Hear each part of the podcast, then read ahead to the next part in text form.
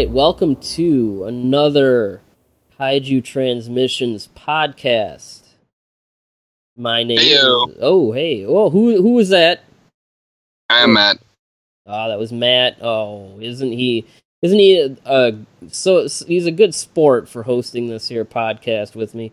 This is Kyle Byrd and uh we are in the middle of October.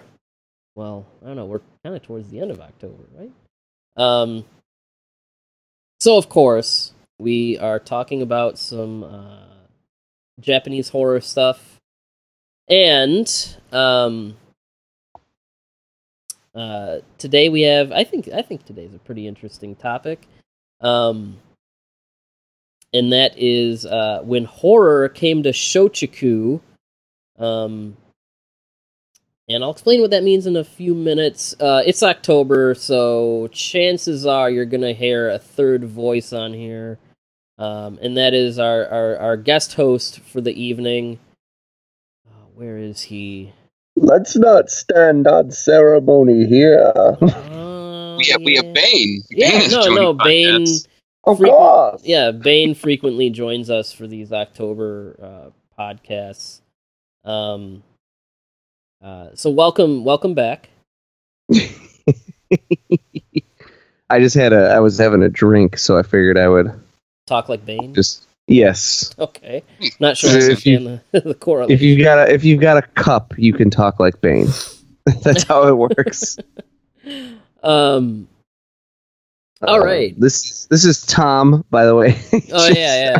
yeah Happy right. Tom Tober. October. Oh well, no, he's always going wild in October, so uh, that's why he's always. You know, we, we like to have him on here for the Halloween episodes, just because, you know, he uh, he likes he likes watching this stuff. yeah, I kill myself every October, and then in the month of November, I watch like one movie. Um. So yes. I watched a whole bunch more of that. Uh, that uh, curious creations of Christine McConnell. Uh, I watched. I watched. I, I think I watched the first three episodes. I had in the background when I was doing some other stuff, but it's uh. I wish it were a little bit more like so in the very first episode she does those bone cookie things and I'm like, "Oh, I could I could I could make that kind of. You know, I, I would I would stop at a certain point because you know, what's everyone going to do? They're going to be like, "Oh, look, it's a bone." And then like either eat it or like no one's going to touch it cuz they're like, "Holy crap, that looks amazing. I don't want to eat it." You know? Um but then like everything she's done since then, I'm like, yeah, I couldn't do that. Yeah, I couldn't do no, that. Christine McConnell. People, she uh. She, she just she has a show on Netflix where she talks to puppets and makes uh, gruesome uh, food desserts usually. Um, but yeah, no, her stuff is insanely elaborate, and it's one of those shows where it's like, okay, uh, we're gonna cook this. Uh, step one, um, you know, you want you need this is your ingredients. So here's how to mix it and stuff. Step two, uh, bake cake. And it's like, wait, how am I supposed to do any of this? It's it, it really is though. It's like it's like oh, step one, okay, we're gonna roll out our dough, okay, and then when it's done, it looks like this, and this is like it is super elaborate. Like like there's some steps. there there are there are multiple. There there must be step one A through double Z because uh you're skipping some stuff. um, but the puppets are great. They're like super funny. I love the puppets. And speaking of Netflix, I'm a little over halfway into The Haunting of Hill House, which is just awesome. Um, I need to get started on that. yeah, and uh, well, it's, yeah, it's it's excellent. Uh, what else have I been watching? I don't know. I've just, I mean, I've just been going through a lot of stuff. I've been trying to kind of. Your theme was TV shows, Tom, and mine was like I haven't like committed to it, but I was like, I'll watch like the sequels that I've only watched once of like all these other franchises, like within reason. Like I'm not gonna go back and watch Halloween five or six, but I'll give four. I might give four another shot. Like I watched a a couple just because they're super short, and yeah, I only watched them once. Like I've watched some of the Universal uh, Mummy the Kharis ones. The se- the they're like an hour. You know, Yeah. I'll put, one, I'll put something like that on before bed. Um, I watched Friday the Thirteenth Part Seven because it's a fan favorite, and I'm just like, You still hate it? yeah, I, it still doesn't do much for me. Um, Would you that or part eight?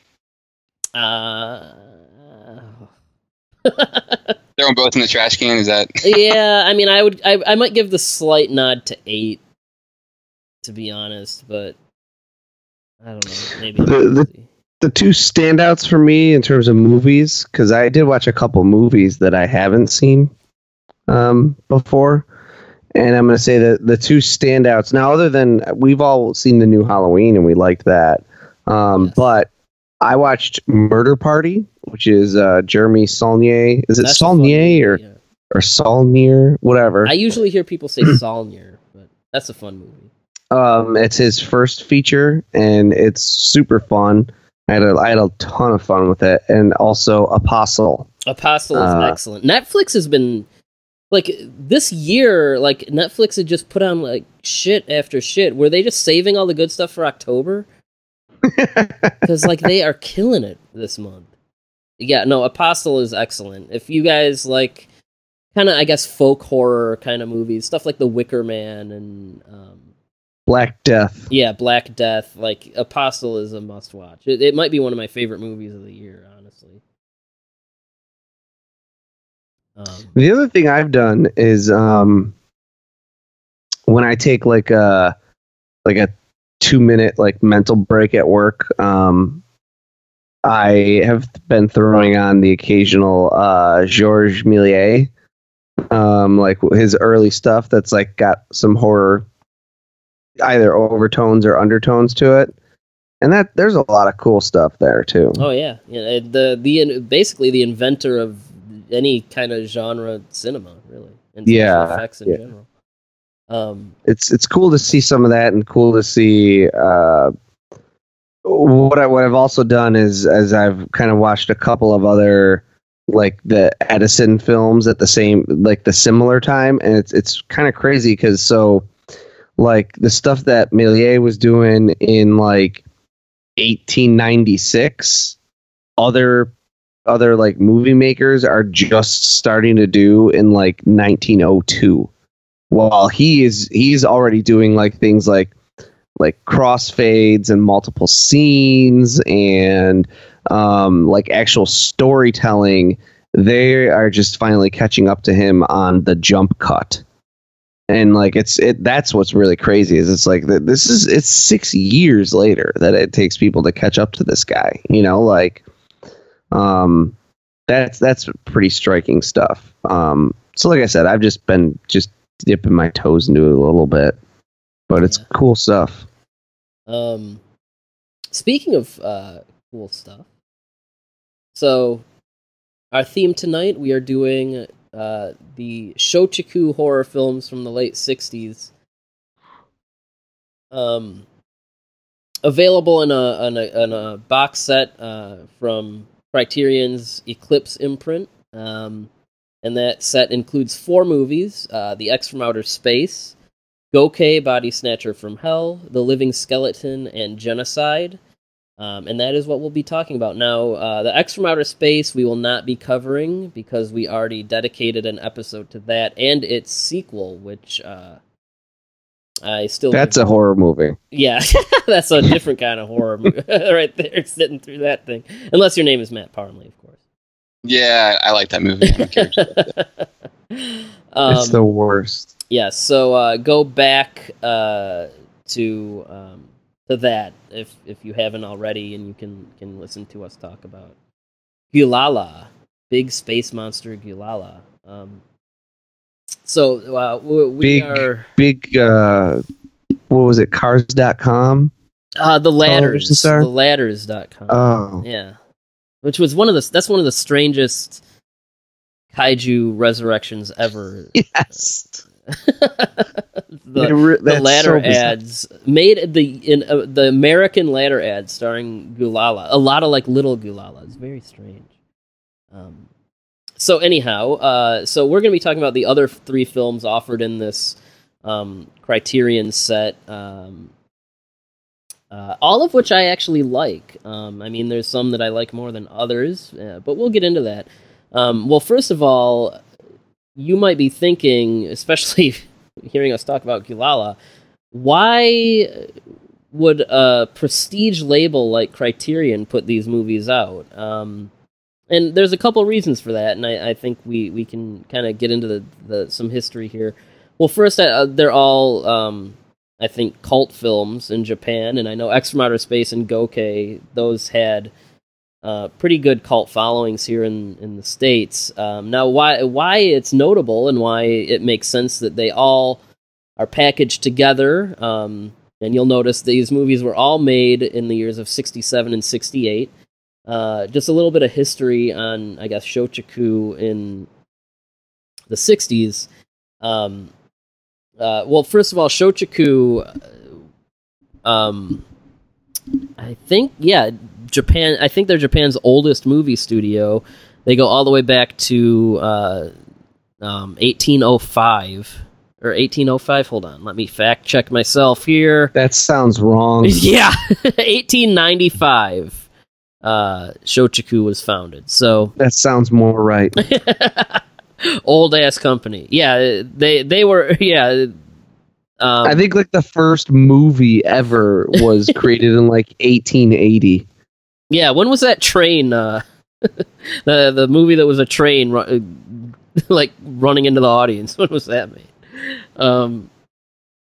Anyhow, uh, so Shochiku as a studio um, in the late '60s was floundering with the um, advent of TV. You know, this is right before the Japanese movie market was essentially crashed. Um, and up until this point, they were makers of art house movies, very serious kind of drama movies. Like um, Ozu is uh, one of the most famous Japanese directors. Made all these family dramas. You know, most of his films were through Shochiku, and I mean that was their bread and butter. Was these, you know, very serious, kind of artsy drama movies, and um, with TV and all these other trends coming into the Japanese film market, they're like, crap, what do we do? Like,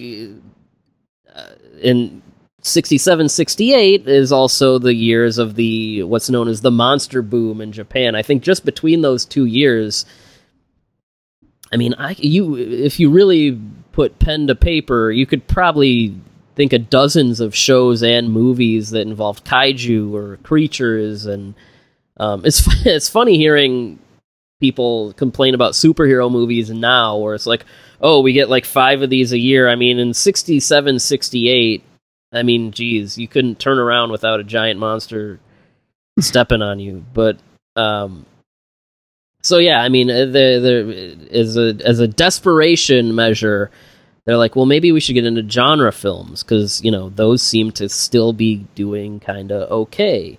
Um, so this was a very experimental phase for Shochiku, and that's why we have these movies. Um, the experiment ultimately uh, didn't really pan out. I don't think any of these movies made much money, and they kind of reverted back to going to you know what they knew, which is drama and art house stuff. But this is a really interesting little time capsule of them, basically a studio scrambling for a hit.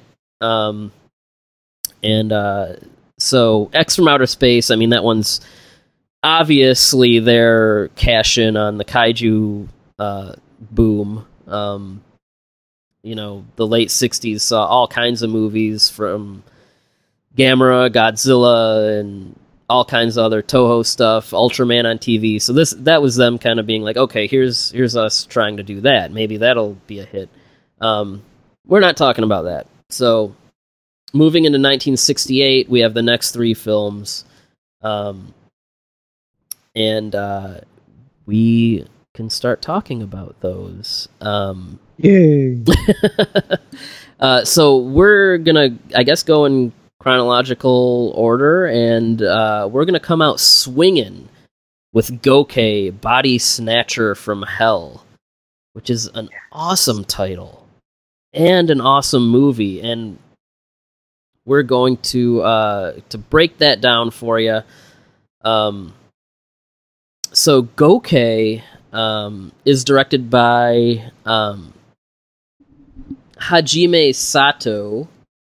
Um, oh yes, Yes. well, he he was uh, kind of prolific in the kind of B movie side of um, Japan. He he you know worked on some early tokusatsu shows and did Terror from Beneath the Sea with Sonny Chiba, some other horror movies. I think he did a a vampire movie or something that I was looking for but I couldn't find. Um. Anyhow, uh, so I well, should I save the weird uh factoid that I shared earlier for the beginning or the end of the Goke segment? we'll do it at the end. Okay, yeah, because it, it is kind of the origin of it, but it's so strange that yeah, I think It it's, doesn't.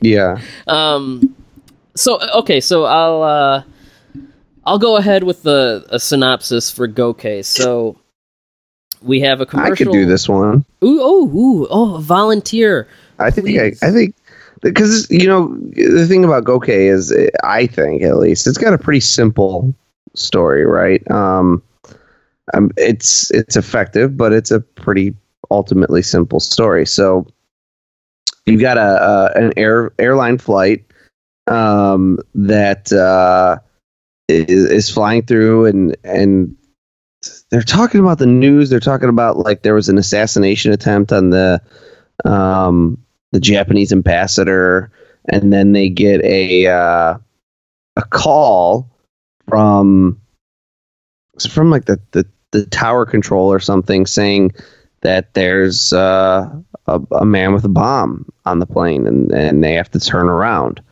And as they start to turn around, a man comes in with a gun, and he's like, uh, "No, you don't. You're you're turning around a different way." Um, and this man is is later on revealed to be the guy who tried to assassinate the uh, Japanese ambassador. But we you can kind of figure that out like pretty early. Um, but he's he's straight up outed as it later on. Um, so the plane is way off course at this point. Um, they see a, a giant flock of birds crashes into the engines, like shorts the engines out, and then they see a big bright light, looks like a flying saucer, basically, and they crash. Um, the the surviving members of this plane are um, an American woman who um, I believe is she like collecting her husband's remains, her, or husband, her husband died in Nam, and she's she was going to get his remains. yeah, yeah. Okay, so she's she's collecting her husband's. Oh, Matt just got logged off. Keep going, he'll be fine. Okay. oh, there he is. Um, so she's collecting her husband's remains. Um, there's so there's this American woman. There's the flight crew. Um, there's a politician and his like couple of aides or whatever. There's this uh, this killer guy, and there's uh, another guy. Just this kind of random guy. I think those are basically kind of your main your main uh, your main characters who are kind of left alive or whatever through this plane crash. Um, the the the one guy tries to run away. Um, he's outed as like the the bomber, but he says he was just joking. Um, then uh, the guy with the gun ends up taking uh, the the girl. How does that happen? How does it? He ends up. They end up going off together. How does that happen? Someone fill me in. He basically kidnaps her and just kind of like runs away with her. and he Okay. has- yeah. That's kind of what I thought. I just I, I, I just didn't want to misspeak there completely. So yeah, he he ends up kidnapping her and like leaving because he's like I'm not gonna stay here, you know, to to just die. Um, but I need some I don't know sweet loving or something while I'm out there. Um, so he goes off and uh, he sees they see the the UFO. Um, the woman screams and she comes back ultimately alone. And she's like, the wound, the wound on his head, the wound. And everyone's like, what, the, what are you talking about, you crazy hoe? And uh, what we end up finding out then is that this guy got invaded by the Goke, the body snatchers from hell. They're these uh their form as as we see it is basically just this it's they're the they're the T one thousand. Um They're like little blobs. They're just little blobs. Uh, and you know when they take you over, they open up a vagina in your head, and then they crawl into it. Um, Apt apt description actually.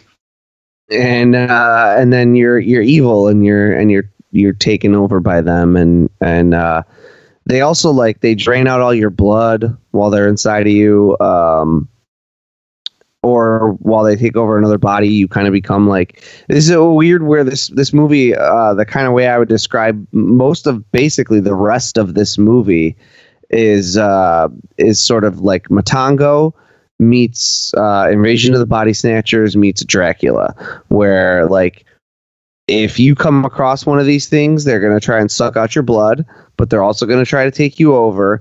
But also, the remaining people who are alive, they all start turning on each other. And it's not necessarily that, like, it's not the same thing of like the thing where nobody's sure who is and isn't, you know, been taken over. They all know that, you know, the only, like, it's easy to spot you know these people have the big open gaping vagina on their head if they're taken over but you know the the politician is like he's like a really bad guy he like drinks up all the water uh or no the the the, american woman actually uses it to like wash her face. Yeah, and everyone freaks out. um but like so this guy you know he's like you know he's he's outed to be like kind of a coward and a bad guy. He doesn't really care about anyone but himself. Um the american woman she like starts to unravel and lose her mind because they're all starting to infight so much because of this politician and this other you know like the uh the the the guy the assassin guy um and the bomber um who are like all bad people um that she starts to like go crazy because she's like, I saw what war did. It like ruined my family. It ruined me. So then, so it's kind of a thing where like she's so anti-war and so anti-violence that she becomes violent. Um, and so everyone just starts infighting and turning on each other um, until kind of you get whittled, you whittle your cast down little by little, um, and you're left with your two kind of main survivors at the end, and then uh, there's a really really cool twist I think at the oh, end. the I, twist is great. I don't know if I want to spoil it or not. Um, It is really good. We'll we'll But- bring it up a little later, but yeah, that's one where it's like this movie. I, it's like you almost feel bad spoiling a like sixty year old and fifty year old movie. yeah, but no, I, I as far as like the care, it, it's it it does the thing that um, uh, you know, like Night of the Living Dead did, where it's like, yeah, there's this threat, this creature, this vampire thing, but really, like, we're our own worst enemy. And I mean, this movie really just takes a, such a nihilistic uh, point of view. You know, I mean, the the they they say the you know the aliens have been watching us for a long time, and then you know they saw stuff like um, you know the the the the time period's very relevant. You know, there's a lot of kind of post uh, Vietnam cynicism on display. Uh, you know, this dis disillusionment and you know that that's ha- really hammered home like a sledgehammer to the face. You know, when they they do these quick cuts of like you know dead bodies and stuff from Nam, but and then you know also the American character. But um, but yeah, it, it, it's you know stuff like Vietnam and especially the atomic bomb. They're like, yeah, ever since you guys did that, we've been watching Earth, and it's and really this just shows us that you guys are basically weak and you know you don't deserve this planet. We you know we're we're gonna take it from you because you guys are basically awful and you don't need to Not be here. deserving we're, of yeah, it, we're, yeah. we're we're we're better than you. We don't do stuff like this, so you know we're we're just gonna uh, you know do a full uh, extermination of of the human race. Okay, thanks, bye. And that's you know where they're coming from, and it's like, well, uh, they're kind of right, aren't they? Um, but yeah, the infighting, like I said, it's like George Romero's movies where it's like, yeah, there's zombies outside, but like really we should be more afraid of each other. And you know, this the way this movie does it does the thing a lot of good survival horror movies do. Even even Matango, which you mentioned, is you know it's really setting humans up to be the biggest threat, and you know humans that are scared and confused are basically the most terrifying animal, and they will do awful things to each other. Um, and yeah, that's that's Goke. Um, you mentioned post Vietnam, but like Vietnam was still going on, bruh.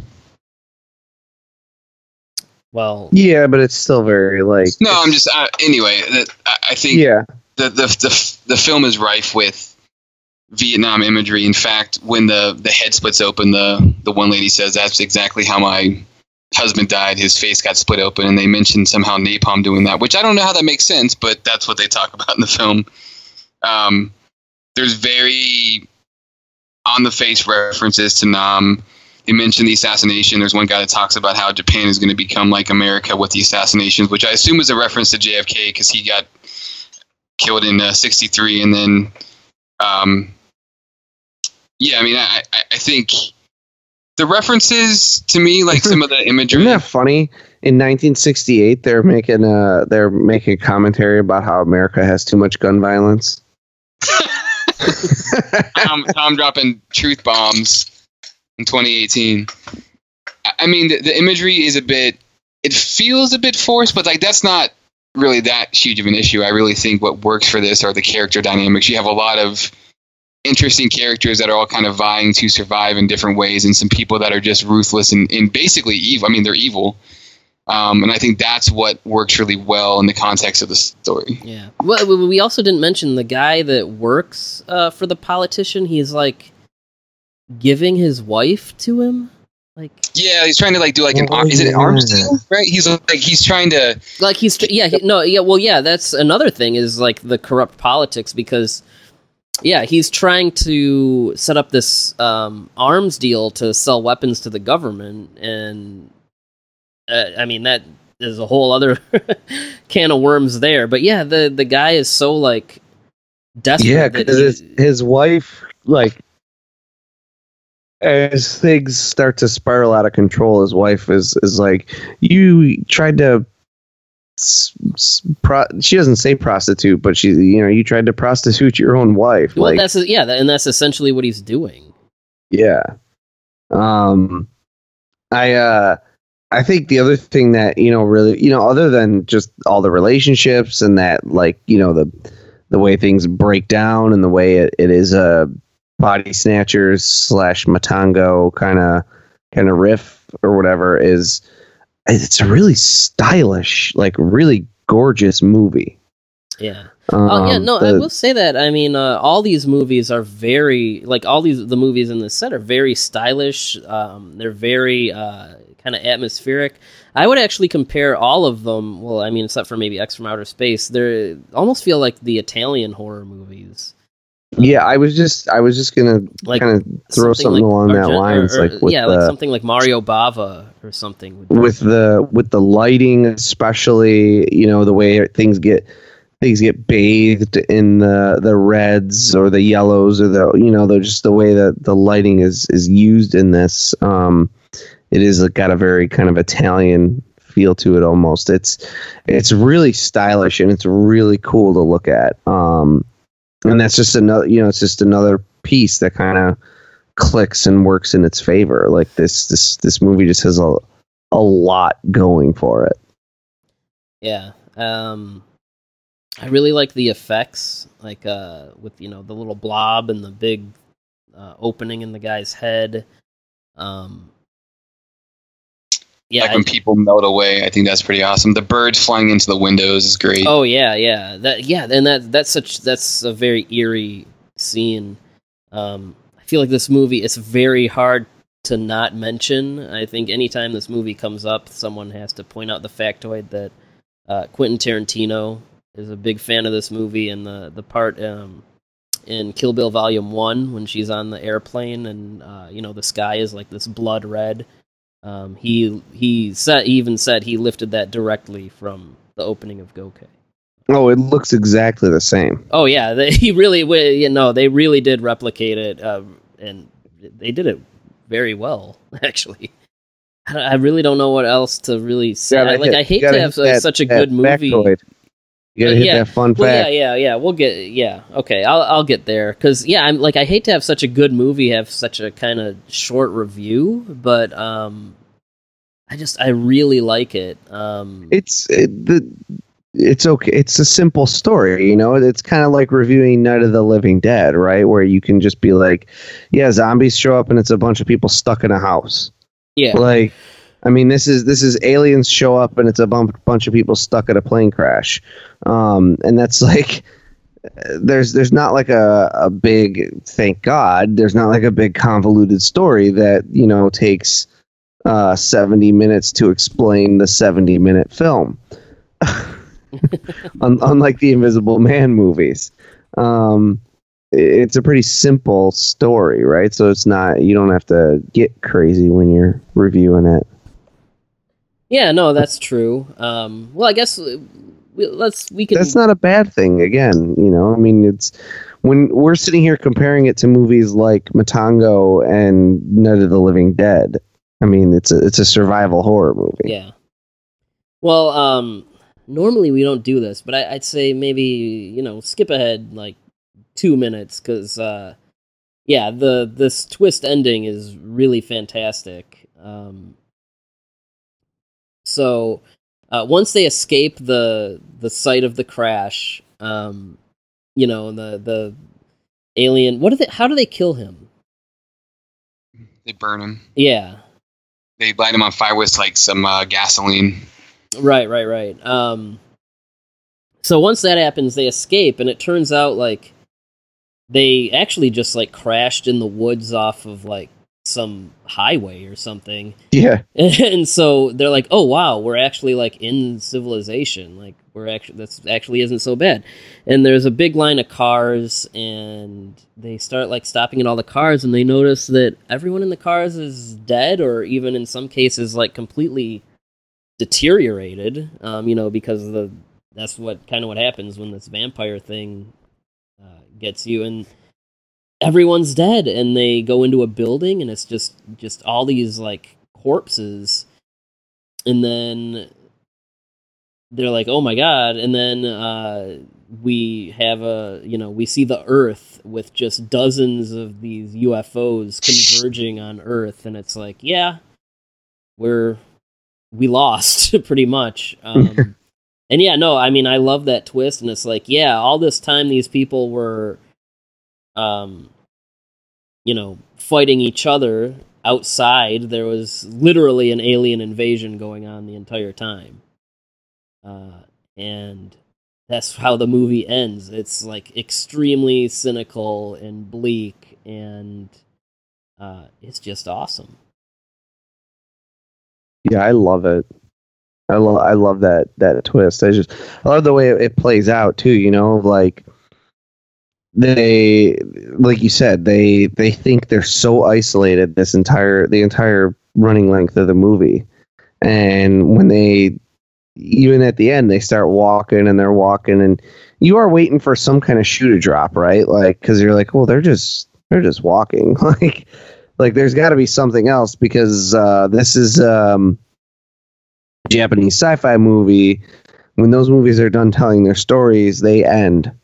Like yeah. They they just they just end like five seconds later, right? So like you're you're you you know there's got to be something else coming, and um, when they just like step onto a highway and they're like, oh my god, there's like it's it's like being lost in the woods, and you know you you were essentially right at the back of people's property line the whole time, you know, like um, it's that great like kind of ironic twist of like that could have been a, a perfectly fine like twist unto itself, right? Of like this whole time they thought they were isolated. They thought they were all going to die. They thought, you know, like, and that's why things escalate the way they do.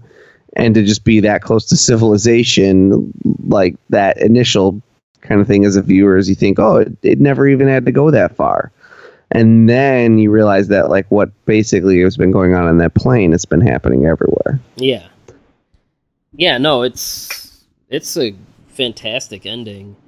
Um, I will say uh, the the origins of this movie were something completely different, um, and uh, unfortunately, it's just kind of with all of these movies. Really, English language material is very scarce, um, so you know you really kind of have to scrape together what information you can. Um, luckily, uh, our pal author John LeMay has like dedicated every waking moment to doing that. Um, so, uh, you know, I'm going to let him do the speaking as for the origins of Goke, um, and just read a, a, pa- a, passage out of his book, Terror of the Lost Tokusatsu Films, which came out over the summer, uh, which I would recommend if anyone hasn't picked that up. But so, Goke Body Snatcher from Hell. Um, so, in 1967, uh, P Productions were doing a lot of tokusatsu shows, and they're responsible for stuff like Spectre Man, and um, so the origins of Goke go back to that. So um, I will let John's book take it away. Okay, Goke, Body Snatcher from Hell. Amongst P Productions' other failures of 1967 was this pro- uh, proto version of Goke, Body Snatcher from Hell from Shochiku. As it turned out, the Hajime Sato cult classic began as a potential TV series from P Productions, filmed with puppets. The series focused on good aliens trying to recapture an alien monster that escaped from their craft over Earth. In this version, the Gokemidoro is a furry monster with multiple arms. The concept was somehow acquired by Shochiku, which teamed with P Productions, who would handle the special effects to turn the concept into a much more serious horror film. Writer Susumu Takaku, who we haven't talked about, but he wrote the movie, um, but I guess he's like a famous manga guy, and um, he's done a lot of stuff for Toei shows like uh, Sentai and whatnot. Anyhow, um, he suggested Toei's Hajime Sato as director, and off the film went. Initially, Sato came up with an idea where an invisible monster is ran amuck in a mental ward until he came up with the idea of instead opening the film on an airliner that crashes. Some sources indicate the multi armed Gokemidoro was considered to appear in the film as a giant monster but was dropped. Images of this uh, incarnation have been included in a series of Japanese trading cards featuring kaiju and associated characters. Um, and I, yes, I shared those images in our uh, thread before uh, the podcast. So, um, yes, this was almost something entirely different. I'm one, and I'm I'm stuck wondering what that would have even been like. Yeah, it's weird. I like what we got. No, I do too. Um, and I think I think it might have been when we had John on to talk about the book. His theory was that it was um, Sato who kind of you know ended up kind of being the one to say, you know, hey, let's take this into a darker, more messed up direction, which uh, might be true. You know, he he did kind of have a knack for horror and monsters and and, and stuff like that. Um, so yeah, very strange beginnings for Goke. Um, yeah, I, I, I wish there were photo more clear photos out there of the the furry monster puppet. Um, but it, that, from what I can make out, that it was a very strange looking creature. Byrd likes them furries. um, I'd like to see clearer images of that. Um, but uh, so yes, that is Goke. Uh, very bizarre beginnings, very bizarre movie. Um, but damn, it's a good horror movie. And yeah, I mean, this is the season to watch something like this. Absolutely. Um, so how many uh, uh, vagina foreheads? Yeah, how many vagina foreheads do you give this out of five? it's it's a four. I, I think the only thing for me that that I mentioned earlier is I, I think some of the imagery is a bit overdrawn and kind of overplayed. I get why they did it, but that's kind of like the one detractor. But I love the fact that wait, like wait, typically, wait, Matt, Matt, Matt. Are you trying to tell me that a Japanese monster movie was not subtle? yes, The hell you say? but uh, I think aside from that, the the ending, like you're used to seeing all these movies where the people escape and there's like this ray of sunshine, a ray of hope at the end, and this movie takes a shit all over that, and it's beautiful, and I, I, I love, I just like the ending shot with the the saucers flying in from everywhere, and like basically we've lost, and the fact that we essentially bring it upon ourselves. And they mentioned, you know, you talked about the H bomb being what kind of brought their attention, and it, it it's just one of those things where like if you take a minute and you think about how we treat each other, and then you see that play out in the film, I think it does a really great job. And uh, yeah, I mean, I, I think it's a film that can stick with people if they really pay attention to it. Yeah, um, I'm w- I'm with you on a lot of that. You know, especially like the some of the imagery and certainly some of the dialogue is a little Yeah, too a little too heavy handed. Um, Also, the English doesn't help. yeah, um, and uh, and there are a, a couple of little plot elements that like like I don't necessarily know why uh, it it has to like combine combine that Dracula element. You know, it doesn't that doesn't that piece of like draining your body doesn't really it doesn't add anything. It doesn't take anything away, but it doesn't add anything to the story. You know. Tom, what what do you think about the bomb? Like the, the bomb guy? That was the other thing I was gonna make a quip about because they already have the guy that shoot, you know the the sniper, but there's a guy with the bomb that actually has the bomb. But says he doesn't. Yeah, but then he blows himself up, and that that scene is actually kind of hilarious. But it felt like, eh, it, they didn't really need it. I, I get why they did it. They wanted to put a hole in the plane to make like a second entrance for the rest of the film, but it it doesn't do much for me. Right. Yeah. It's it's just kind of it's kind of there, right? Like the movie works best when it's when it's more about just the the interpersonal conflicts and stuff, um, and some of the body horror, um, especially the you know the body the actual body snatching. Um, but yeah, I'm at a I'm at a very strong uh, four uh, oozing facial vaginas out of five. Uh, yeah, I you know I'm falling right in line with you guys. Um, I think it's a four, and honestly, when I watched it, I was like, you know, this is a, a like I've only seen it a couple times. Um, the first time I saw it was like a bootleg DVD of like a VHS rip, and you know I maybe watched it once that way, and then twice after getting this uh, DVD set. But I was like, you know, I should go. This is a movie I should come back to more. Um, you know, I the, you know it's not perfect and it, it can be a little clunky, um, which is why the only maybe the only thing keeping me from a five. But yeah, I, I think a four is a really healthy and fair uh, rating for this. Um, and uh, yeah, I I I just think it's it's wonderful. Um, and I mean, you know, we we really did kind of get, you know, I guess uh, the best out early. You know, it's not the other movies in this set are you know bad or whatever, but like this is really the the gem of of this four pack here. Like, I mean, Yeah, for you to have said that like the director was a well-known B movie director, like this movie's a little bit classier maybe than it deserves to be or something, you know, like yeah, than it it's than it has much of a right to be or something. yeah, yeah, It's no. certainly classier than any of the other movies in this set. for sure yeah it's it's it's just damn good um uh so um so yeah so that's their uh you know body snatcher movie. Um so the next thing that they kind of dip their toe into is a more uh gothic um still very stylish in the in you know probably taking from you know some Italian uh, kind of sensibilities, um, but more of a, a gothic ghost story with the living skeleton, um, which uh, is um, uh, one of the co-writers of Goke.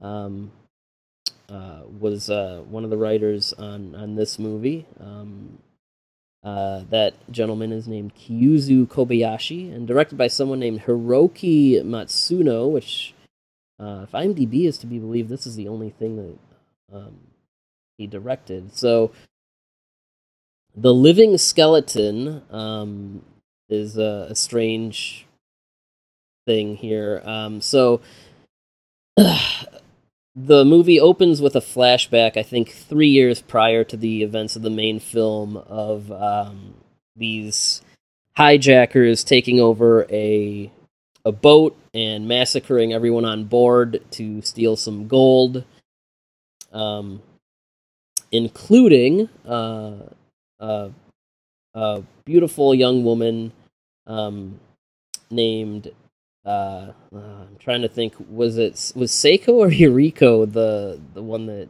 died in the beginning? Do either of you know? That was Yuriko. Okay, yes, Yuriko. Thank you, sir. Um, anyway, and then we flash forward, and uh, Seiko, the twin sister, um, is. I guess she's live. Is she living at this church? Yes. Yes. Um, and uh, the the priest there is Masumi Okada, um, who uh, for I guess our audience is probably best known as one of the main characters in Latitude Zero, um, but he also shows up in tons of other stuff, um, uh, including a couple Miike films and um, Sayonara Jupiter. Um, and he uh, is is the priest that kind of takes care of, of of the church and makes sure Seiko is is um, you know staying out of trouble. Um, and then uh, also a frequent visitor is her fiance, um, who uh, wants to marry her. Anyhow, um, Meanwhile, we catch up with the guys that pulled off the, the boat heist, and uh, they have been varying degrees of successful. One of them runs a nightclub, um, and then another one like blew all his money gambling and you know spending it on alcohol, and he's basically a drunk bum. Um, and uh, so eventually, uh, all these guys end up getting killed, kind of one by one. Um, so uh, as all these guys meet their deaths, um, uh, Yuriko uh, or the ghost of Yuriko is kind of seen, um, uh, kind of lingering about. Um, and yeah, I mean, they just get killed in different ways. One guy, he escapes, but uh, his wife dies, and that's from like a gas leak. Um, and you know they they just end up getting picked off, and then uh, um, Seiko ends up uh, going out to the middle of the ocean, um, where she earlier in the movie not only saw the the ship uh, but also she fell o- overboard uh, her boat that they were on and saw all these skeletons chained to the the bottom of the ocean. Um, so there's some spooky stuff going on, and she's getting freaked out. And so, um, eventually, uh, she is. Does, she, does the priest kill her And uh, he's responsible for like everything. He's the guy that is kind of the the ringleader, but she doesn't realize it. And for some reason, he's like staying close to her. And I and there's another part like at the beginning of the film too, where um, I guess it's her father, right? Like their their, yeah. their father, the twins, that's like eating people to stay alive, which is pretty creepy. Yeah. like the remains of the dead people from the massacre because everybody gets shot up. But yeah, the the priest is like he's the mastermind behind the whole thing, and he ends up it's like he's reveling in all the things that he thought he got away with. Yeah, so the the twist is that the, yeah, the priest is, was actually one of the hijackers, and um, one thing the movie isn't very clear on is like, was he actually trying to reform himself, or was what was he doing? Like, I, his sincerity, I don't think was really made very clear, but that could also be my memory. Um, but uh, yeah, he ends up um, killing Seiko, and he puts her in like a knight's armor, right? I am Yes. remembering this right. Correct. And then her boyfriend, and then and then uh, so the priest is met up with um, one of the other goons from the the heist, and he's like, "Hey, you know, a lot of us are getting killed." um, and then they they travel out to the middle of the ocean where they do find the the boat still kind of roaming around for some reason. Um, and it is revealed that um, not only is Yuriko still alive, uh, but so is her fiance, who has kind of like snapped, and he's become this uh, weird, like mad scientist character.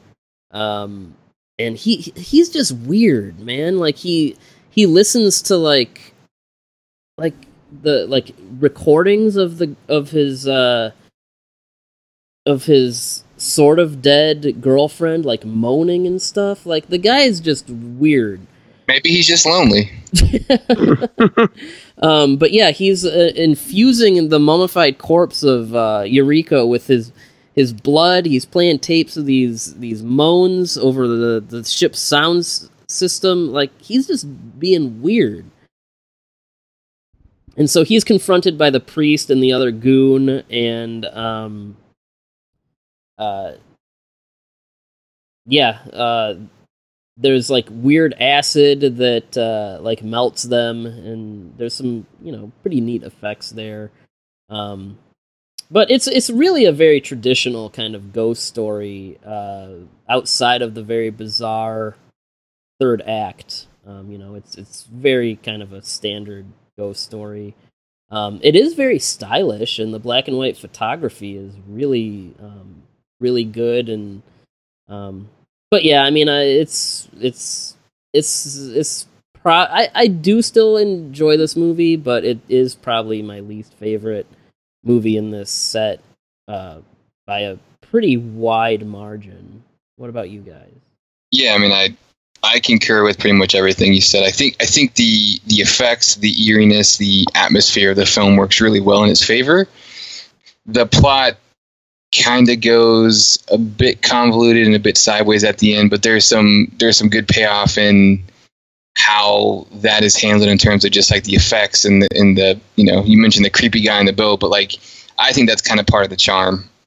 Yeah, no, and I mean uh, this one might be the most Italian, just in how, just like the movie, just kind- Nonsensical. right? it is. Yeah, it, it- this movie is uh, an exercise in style over you know real storytelling, and it's like, yeah, that's uh, very much what the Italians uh, were doing all the time. Um, uh, but you know, I mean, it, there there is it does have some merits, but um, Yeah, I I think it's like it's weird at, at times it's like a little bit silly almost. You know, like if people go under the water and there's those skeletons like which look kind of nothing like a real skeleton should look. By the way, yeah, and they're just kind of like jiggling around and stuff. I, I that that like strikes me as like almost like horror imagery played for comedy to me. Um, it's just kind of the way it comes off. Um, so I don't even hundred percent know if I agree on the on the atmosphere and the imagery and stuff, but yeah, I, I don't know. I was just I think I came into this because of the the the the movies. This was actually I think this was the third one I watched, and I was expecting you know we get some pretty crazy stuff in the other two yeah, um and I was expecting to get some pretty crazy stuff, and I feel like it's more just like you said, like it's a pretty standard kind of ghost movie. Um, I kind of struggled with this one a little bit, and it just it just never really grabbed me. Yeah. Um, yeah, no, I mean, I, I, I think that's fair. It's out of all the movies, even if you want to throw X from Outer Space in there, this movie feels the most like something that you probably have seen before. You know, where everything else is just like, you know, that's part of the charm of this run of films is just how weird they all are. And this movie is strange, but it's strange in a way that it's like, yeah, you know,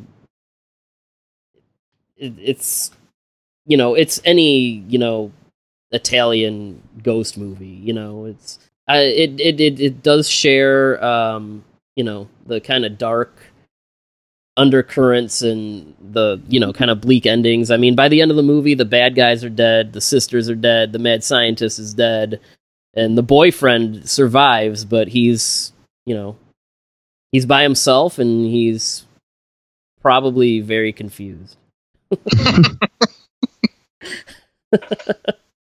um yeah i did like you know the the gooey kind of melty effects and you know the i actually i actually like the third act the most because that is where the movie gets you know kind of weird and unique is you know the the stuff with the mad science the the scientist at the end is kind of insane but yeah it's not as you know it's not as well done as you know, Goke. It doesn't have a crazy looking chicken reptile thing like Guilala, and it's not as completely bonkers as Genocide. So it's it's left as just kind of the one that is just kind of feels like it's just there.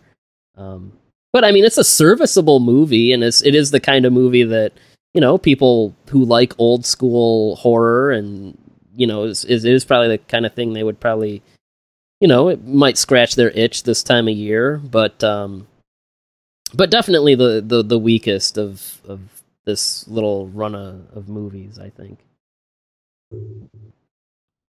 How many uh, cannibalistic dudes on a ship would you rate this out of five? Um, I was teetering between a two and a half and a three, but you know, I am feeling kind of generous. Maybe it's just because I watched it in October, and you know, it, it has a lot of that kind of black and white photography and that kind of feel that you know, I like to get out of movies this time of year, so I'll I think I'll go ahead and do a 3. I'm at a 2. This like I said, it just this one didn't didn't grab me. I struggled with it. Uh It's just the most generic out of these. Yeah. It's just kind of there. Yeah. I think that's a good word for it is, you know, it's not incompetent really. It's just yeah, it just feels more generic than like the other movies in this set are wild, and this one's just kind of like, oh, here's a ghost movie. Yeah, I'm somewhere between a two and a half and a three myself. I'm I'm probably leaning three, but uh, depending on my mood, I, I I could see it going down a little bit. Yeah. Okay, so let's talk about you want to you want to get crazy. We got to tell you all about insects and a, a man named Charlie. You want to get nuts? yeah, you want to get nuts? Yeah, let's get nuts. Um, so we have a different co-screenwriter from Goke. Uh, this time teaming up with well, oh, actually, this is uh, the same guy, the guy that did all the manga and all the crazy tokusatsu stuff. Um, uh, Takaku, um, the screenwriter from Goke. Again, this time he's teaming up with the director of uh, X from Outer Space, Kazui Nihonmatsu, if I, I probably just butchered that name, but um, yes. So this movie is insane. Um, interestingly, this director uh, cut his teeth as an assistant on Ozu uh, films, um, and I think Guilala and Genocide are the only. They might be the only movies this guy even directed, which makes him. Oh, that's like a crime. yeah, this man clearly uh, had some very strange things in his brain. if those are the two movies he made, so uh, genocide. Um, yeah. Uh, who wants to do a plot synopsis for this one?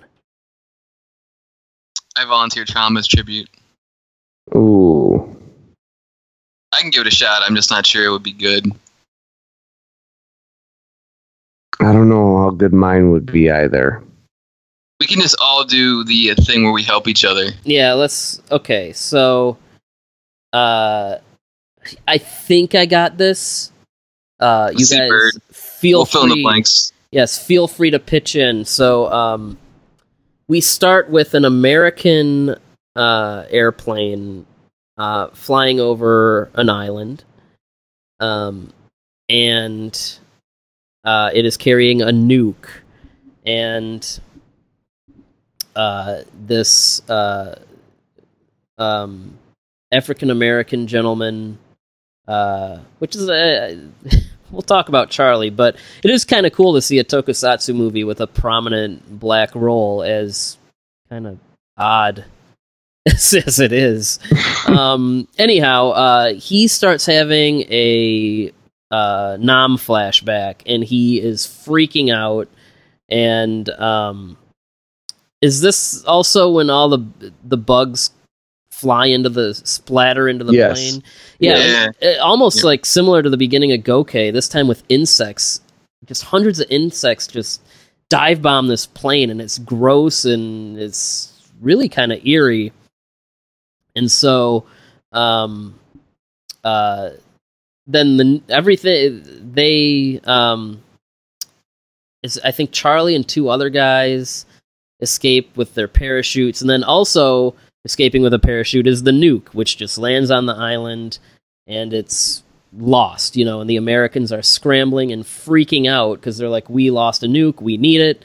Um, so on this island, um, we have our characters. Uh, we have our our um, uh, I guess our supporting character. Um, is it Joji? Yep. Yeah, and is Joji? Wait, is that the doctor or the other guy?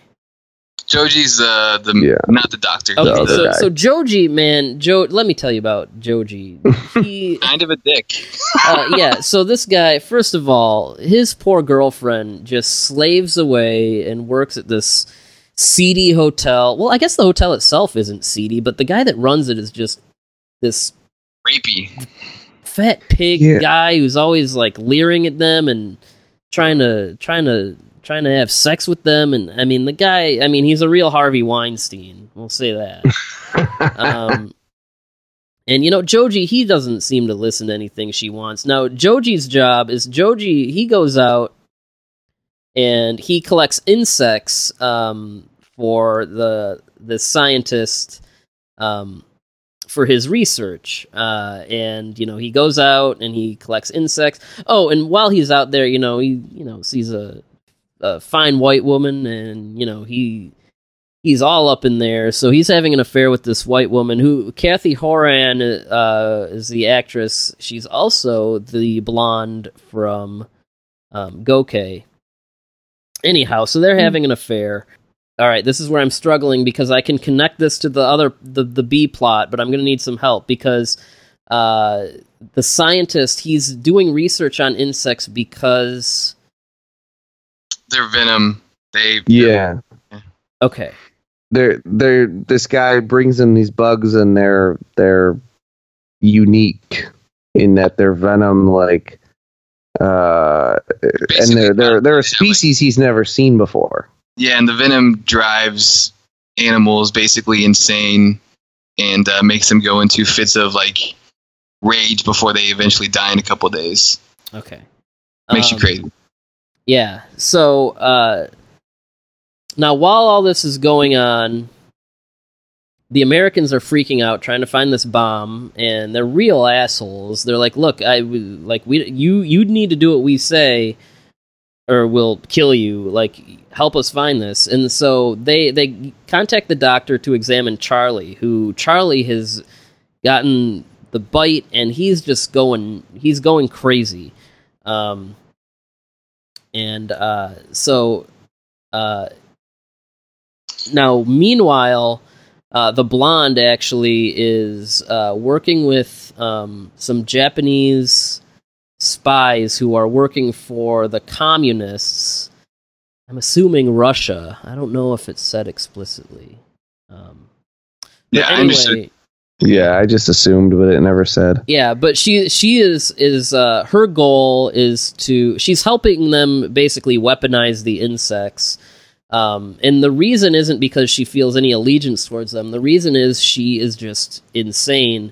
She is like, you know, I am gonna weaponize these in- help weaponize these insects basically because uh, I want to wipe out the human race. And then she gets into her reasoning, which is uh, she has no trust and uh, love for humans because she was um, in a concentration camp. Uh, you know, she was one of the Jews um, held by the Germans, which, with timeline wise, if this movie is taking place, I mean, we're assuming taking place in '68. I feel like she should be like a lot older, but um, also oddly enough, uh, her her tattoo is on her boob, which I don't I know was, waiting, how. I was waiting for that factoid. Well, I don't know how Joji missed it, or did he not miss it and he just didn't care? I don't know. I think he would have asked her It's- about that. Yeah, it's kind of implied that he just missed it. And he was getting the nookie. He didn't think about anything else. Yeah. Uh, Yup. um, and then the the movie. uh, I mean, this and X from Outer Space. I wonder if this director had a very, you know, I don't know if maybe it was because of the American occupation or post war, but he he's very. I mean, if you remember the way the X from Outer Space ends, um, you know, with the blonde who was kind of set up as the love interest of the Japanese guy, she ends up with the Western scientist who has like no chemistry with her, and then the Japanese guy ends up with the Japanese girl. Uh, I, I I feel like this director has an issue with interracial uh, relationships, um, and definitely a mistrust of Americans. Uh, so yeah, the guy I think he was kind of racist, but anyway, so uh, Charlie freaks out and he escapes um and uh the insects these insects it, it's implied that they you know like the the blonde lady have this severe long burning passionate hatred for humans. And that again this kind of borrows a theme from Goke where it's implied that you know stuff like Vietnam and the atomic bomb insects are just like man these people just can't stop fucking up. Let's just get rid of them and the insects actually it sounds silly but it, the it's one of the things that is goofy as this movie gets. It is kind of eerie the insects actually start to kind of chant genocide genocide genocide um, and you know Charlie is trying to warn everyone about it. Basically, he's like, eh, eh, but you know he's you know, man, it's 1968 Japan. No one's gonna be listening to a crazy ranting black guy. Um, so anyway, uh, I mean, I don't know how much further uh, I should go with as far as the plot is concerned. Um, I feel like we're gonna be talking about the ending. I mean, you have to talk about the ending to this movie, but I, I don't know. Should I? Is that a good place to leave off? Yeah, I mean, I think so. It's it's enough of the kind of premise, right? Like, Yeah, yeah, yeah. All right, so so yeah, let's talk about genocide, guys. aka War of the Insects. Yes. This movie is bonkers. um, but also at the same time, like, um, it's a little familiar, a little uh, like, and it's funny because it predates, I think, a lot of these movies. But you know, it's got that feeling of like a uh, like a food of the gods. Yeah, the, the Um, nature strikes back, killer animal kind of thing. Yeah, Yeah. No, it it is in that um, wheelhouse, and yeah, I, I think it it predates like at least when those movies were like, like became a big fad. You know, this Right, right. before that. yeah, it certainly, it certainly, yeah, it certainly predates the fad, Yeah, and so it, it's kind of more of a '70s thing. You had stuff like frogs and the swarm and uh, grizzly and was it Day of the Squirm Animals? and- yeah, squirm. Yeah, yeah, yeah. and yeah, and slugs and um yeah, and so it's just kind of funny because like um despite it really like being ahead of all those, it's it's got a lot of the same a lot of the same story beats, a lot of the same trappings and a lot of the same like pluses and minuses.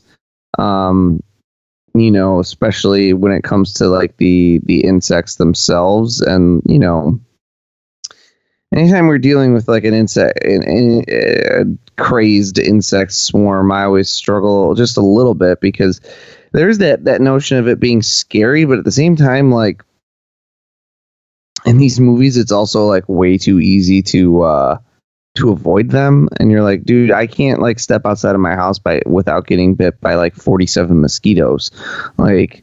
Um, if you had killer insects that were specifically targeting me, I'd be I'd be like dead, like instantly. Um, so it's just got that kind of like little bit of internal logical inconsistency. Um, but yeah, there's just like, I mean, talk about crazy stuff, and then like they're like, oh, you know, strap him down to the chair and inject him with bug venom so that we can make sure that the bug venom makes you go crazy, despite like that they've specifically seen it happen. it's just like an excuse to have this like crazy acid trip in the middle of the movie, um, and like, and they're like. Okay, well, clearly it's working, and they're like, "No, no, give them the full ten minutes." like, what? Because like the, the the venom works for or the anti-venom works for up to 10 minutes after you get stung. And they're like yeah let give them the full 10 minutes. And you're like why? Like um plus plus y- y- charlie Oh yeah. Well, yeah. Let's. no, when, I, I, when charlie loses his mind this movie becomes cinematic gold well, yeah, The way that he, uh, yeah, t- during his rampage scene. yeah. Tom, why don't why don't you just explain? Uh, you know, uh, what what's so endearing about Charlie? Uh, he's awesome. Uh, when he goes on his his rampage, it's just like one of the greatest, most over the top, insane, insane performances that that you'll ever see in a movie. Yeah, no, Charlie is a sight to behold. Uh, It's hard to ex- it's hard to explain, but if you see it, you know. well, apparently that actor, uh, um, Chico Roland is his name. Uh, I don't think he's in a lot, but he has shown up in some um, some movies. Like he's uh, one of the main characters in a movie called Black Sun, which I haven't seen, but that's also out on Criterion, and uh, that was a movie that was really part of like the Japanese New Wave. Um, that was a few years before this, uh, and um, he's shown up as an extra, or you know, in in stuff like um, Espy and uh, one of the Kamen Rider films, uh, Prophecies of Nostradamus, and uh, also the Street Fighter with Sonny Chiba. He's in, but yeah, no, it's a very unhinged and really wild uh, performance. Um, uh, but yeah, the, he's just like wandering around the streets like a like a madman. It's it's awesome. And So uh, it does turn out that um, you know, in his research on these insects and kind of seeing the effect of their venom on other animals, uh, he has um, uh, developed an antidote. Um, and so he uh, he does he use he use does he use the antidote on himself right after yeah, he- well, when when he Yeah, yeah. when he injects himself with the venom, and then they give him the full ten minutes. Yeah, so so he uh, he calls his lab and he orders mass quantities um, of this antidote, and then uh, uh, refresh my memory. How does he? How does he? The U.S. up- government like takes him Yeah, the, because they're like, "You're too important. We Well, the need you." doctor, not Joji, but yeah. or yeah, Yeah, no, I'm sorry. yeah. The doctor did all this, not Joji's cheating ass. Um, so yeah, how? So refresh my memory real quick. How does he wind up on the on the plane? Because the Yeah, so nuke, is, the nuke The is like- government, like, the government, like the U.S. government, basically like, kidnaps him. They kidnaps him. They they kidnaps him. They kidnap him because he has the antidote, and they figured that out. And so, the whole the whole plot of the movie revolves around the U.S. government trying to get the H bomb back. When they determine they can't do it because it's later revealed that the insects are all around the nuke, they decide to blow up the planet and kill this big swarm of insects that's now descending on the island and basically devouring everything. so how does So the that- uh, nuke end up detonated? Detonating. It's a failsafe. Okay. It's a remote, yeah, it's like a remote detonation thing, I think, right? It's a it's a failsafe when they when they can't Yeah, that's right. You're right. cover it after 48 hours or something like that. Yeah, it, it like a like automatically detonates or something. yeah. So um. Okay. And they're like, like when they find that out, like in the because that's a plot point that's kind of revealed a little bit towards the middle of the movie. They're like, yeah, well, if we can't recover it, we're gonna detonate it. And they're like, are you friggin' serious? Because you lost a bomb, you're gonna detonate it? And like, well, we'd rather blow up Japan again than let it fall into the wrong hands. And everyone's like, that's awful.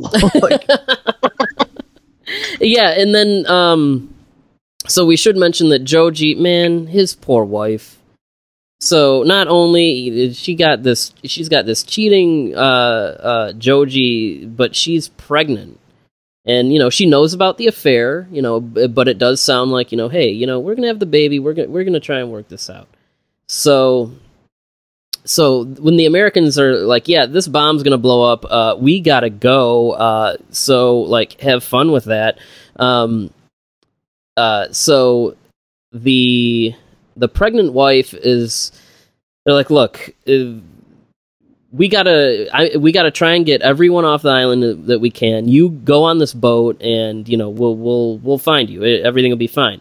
So Joji is uh, trying to geez, who knows, doing whatever the hell he can um, to, you know, warn people. And so, meanwhile, the scientist is taken by the Americans, and they're like, "Okay, you have an antidote, so uh, you get to you get to live. So come with us." And he's like, "But I don't want to. Like, I want to help people get off this island." And he's like, and they're like, "Well, uh, if if you don't come with us, we'll we'll kill you," which is help to nobody really. Uh, because he has the antidote. Um, and then we get the ending, which uh, once again, along with Goke, Like- is just beautifully nihilistic. you you're it's so crazy because it sets itself up right like it's like i said it's a it's almost a a pretty standard movie to a certain point like it falls into a lot of the the trappings and tropes of these nature revenge stories um and and so because even though you've, you yeah you've got these like crazy things that happen and this like amazing over the top performance by charlie um, and like a lot of these like kind of unconventional things it's still like a very conventional story um, to a certain point at least. And so it sets itself up and you're like oh look like everything's gonna ultimately work out right? Because like the doctor's like no i won't help you and like he's like you can you can shut the bomb down. I know you can. You can do it from here. And one of the dudes on the plane is like yes i'm with the doctor. Like let's not kill everyone. You know like let's let's uh let's stop this. Uh let's stop the bomb from going off and and we'll save the day. And then everyone on the plane just uh, shoots each other and dies and then the plane blows up by the insects and then the nuke goes off and you're like what the f- Poor Joji's pregnant wife is set sailing with to the backdrop of an A bomb. Which we should mention, Joji dies earlier in that because there's the swarm of insects basically attacks him in the cabin, and he like does have a redeeming factor where he tries to. He basically. He, like, so for some reason, there's a giant like hole under this cabin. They pull up the boards in the floor, and like he boards it up, and he puts like a the bed on it, and he lays on top of it, and then he dies saving his wife as his one redeeming act, and he does confess to being a dick. So I guess I'll, I'll give him a. You think they would have if if things if you know the the island didn't just explode in a nuclear hellfire? Do you think do, you, do you think they do you think they could have worked it out? Yeah, Well, he I- was. He dies. Well, yeah, okay. I, if if he didn't, you know, he wasn't stung to death. yeah, a you- million yeah. You think there was hope for that couple? He seemed to really care As long about as there his weren't any white women around, maybe He seemed to really care about his kid, at least. he did. We should. I I wanted to mention earlier too. The reason part of the, the movie we I think we left out is Joji's an important figure in the film because there's a couple of soldiers that came down with Charlie are found dead in a cave, and they think Joji murdered these people for some reason. And he tell his wife tells because him he was like he was there. so like they these guys jump out of the plane and he sees them on the beach and he like takes like yeah. takes like their wallets or something. Like it's not You their find wallets. yeah, like, like- a watch. It's a watch. Yeah. And the the whole deal is that his wife, when she reveals her pregnancy, like he's in jail. It's just very harrowing. The whole movie. That poor woman. Um. All right. So what what do you think? What do you think of this movie? Like, where where does it succeed or fail? I feel like it's a bit much like some of the other stuff we we've been talking about. Well, I'm referring back to Invisible Man because we recorded that earlier, but I feel like there's a bit much going on. You have this spy plot. You know, you have some of these Japanese islanders who are apparently working for Mother Russia. they talk about the Reds.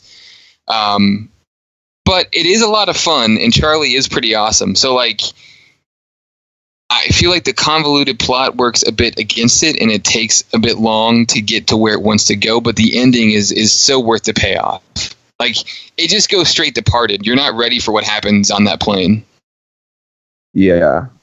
There's also like it, it's it's a it's a weird movie um where I think where it I m- maybe fails the most is when it's like uh just like a little bit more conventional and a little bit more serious although the the thing is if it, where it succeeds are the places where it's like just like craziness.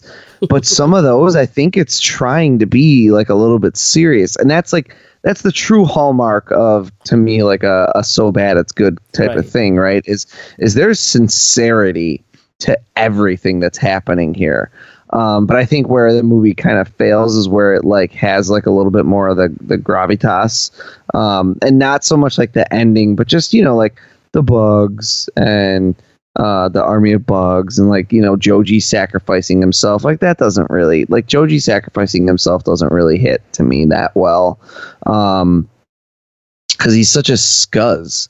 Uh, eh, I don't know if it does enough. It, it does enough to redeem him necessarily. You know, I know they tried, but like, yeah. Um, so like, it- it's but where it succeeds is like just these places where it just goes like absolutely insane. Um, you know, we already talked about Charlie, and we already talked about the doctor having his weird acid trip in the little mo- movie. The American actress too, like her She is evil. she's she's like uh, I, I don't know what you call mustache twirling for for women but like she's it and like she even has like i i, I told you guys when i was watching it um because actually this movie is on youtube dubbed. Um and the dub is not on the dvd so i was watching the dub. She has a line i do not know if it is subtitled this way. I don't know if it if it comes across this way in the subs, even if it's subtitled this way. But she has a line in the dub that is like straight out of um, the mouth of Sauron from um, from comics. When Spider Man is like, "Wait a minute, with with technology like that, you could cure cancer," and he's like, "I don't want to cure cancer. I want to make dinosaurs." um, I love that line so she much. she has a line and she's like she's like Americans, Soviets, you can you can keep your wars. I just want my insects that make people go crazy and then die.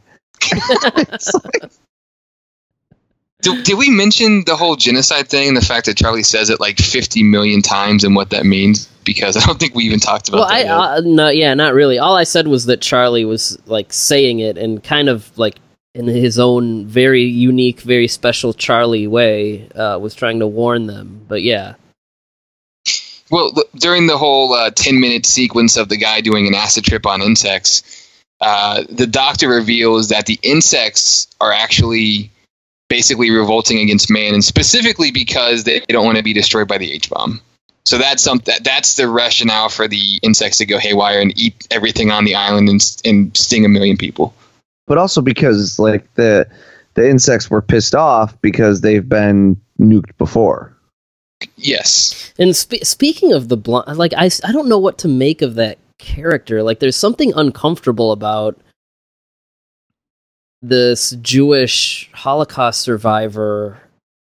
Like, Who doesn't give a shit about an A bomb and is just like, uh, I just want insects that make people Yeah. go crazy and I die. was a victim of genocide. Here, let me help mass genocide myself. yeah, it's very, it's it's strange and it's kind of queasy to me that how that character is handled. Uh, it, it, just, it, and that's not even mentioning the, you know, of course, like it's the white woman who is the homewrecker and just like the bringer of doom and I it's just I, I really do think something was going on with with this director and you know uh interracial uh relationships and you know just so and I mean clearly a, a extreme distrust of uh the Americans except for that guy at the very end who uh you know almost well he was well and he had he had good intentions but um no it's a it's a very to call this movie strange is an understatement. Um i don't know it's like it can't be evaluated like a normal movie really. No, because the parts where it the it's funny the parts where it is like a normal movie and like kind of goes in those like normal movie ways are not not boring but they're just less engaging. And maybe that's just because they're stacked up against the insanity and you're like well when something crazy like charlie is going on who the hell cares about like a formulaic plot you know? Like when something Man. crazy like like this woman who would rather like make and they specifically say too like she forces them to breed together so that she can make more poisonous ones like yeah, they do mention that actually. Like, She's she's like- making like a like- super bug.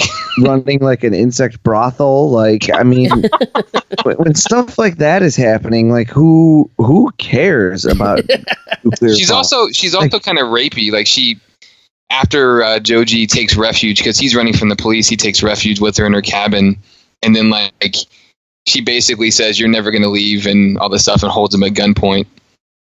and then she's makes just- sex with her at gunpoint yeah I'd like to. I mean, I don't know if I don't know if anyone has, but I, I that actress. I wonder where she is now. Like these '60s movies were like, there's not a whole lot of English language, and they had you know these Western actors in prominent parts. Like, I'd really like to know what the, this was like, and I don't know. Maybe someone can track her down. Like, I know they just tracked down Peggy Neal from X from Outer Space like recently, and I know Linda Miller uh, was like MIA for decades.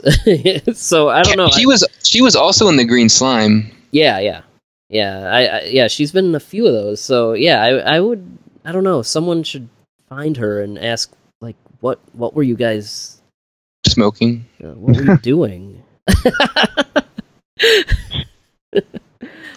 um but no it's insane and uh you know I, i'm glad that you know this movie is is out there um you know this is one of those movies that was always kind of mentioned here and there you know and you know it was finally finally got a release and i think iwakura even did like a little figure of, of one of the insects uh so yeah no i'm glad it's out there um so how many um how many crazy charlies do you give this one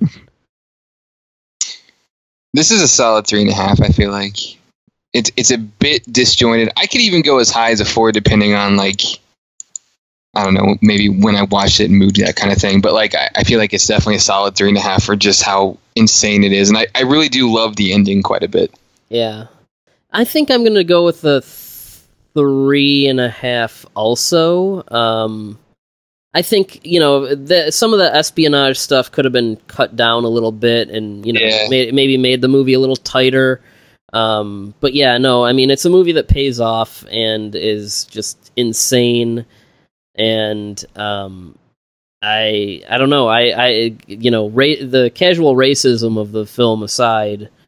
Uh, I don't know um, if it's casual, honestly. well, it's yeah. pretty blatant. um, it it it really is uh, just a very str- it's it's a, a strange disaster of a movie, and uh, you know Charlie Yeah. alone is worth a half a star. So I, I'm on just I'm on the same star rating, just on the other end of the spectrum. I think this is that, like like you said, it's a it's a strange mess of a movie. It's a it's a strange, uh, it's a manic ride of insanity.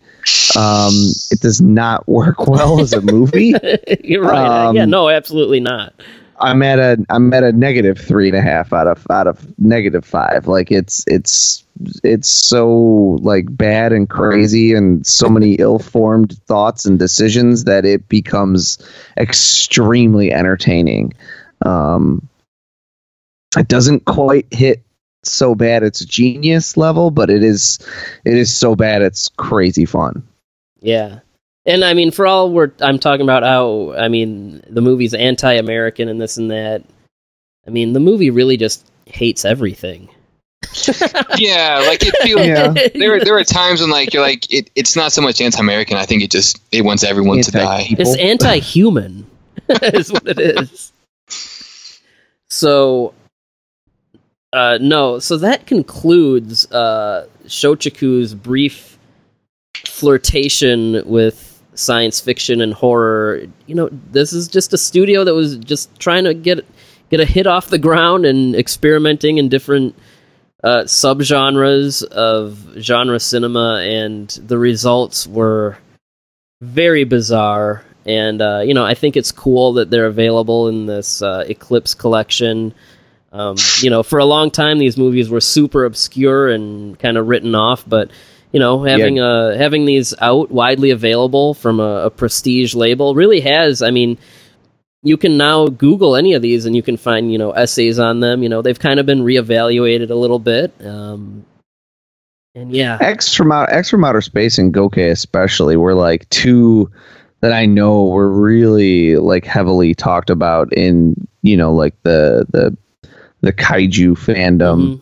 For a, for a long time Yeah. before before this was ever announced and ever ever kind of came to be as a collection where these were readily available. right. I know those were those were the the two that I think most people like in in this kind of circle of the fandom yeah.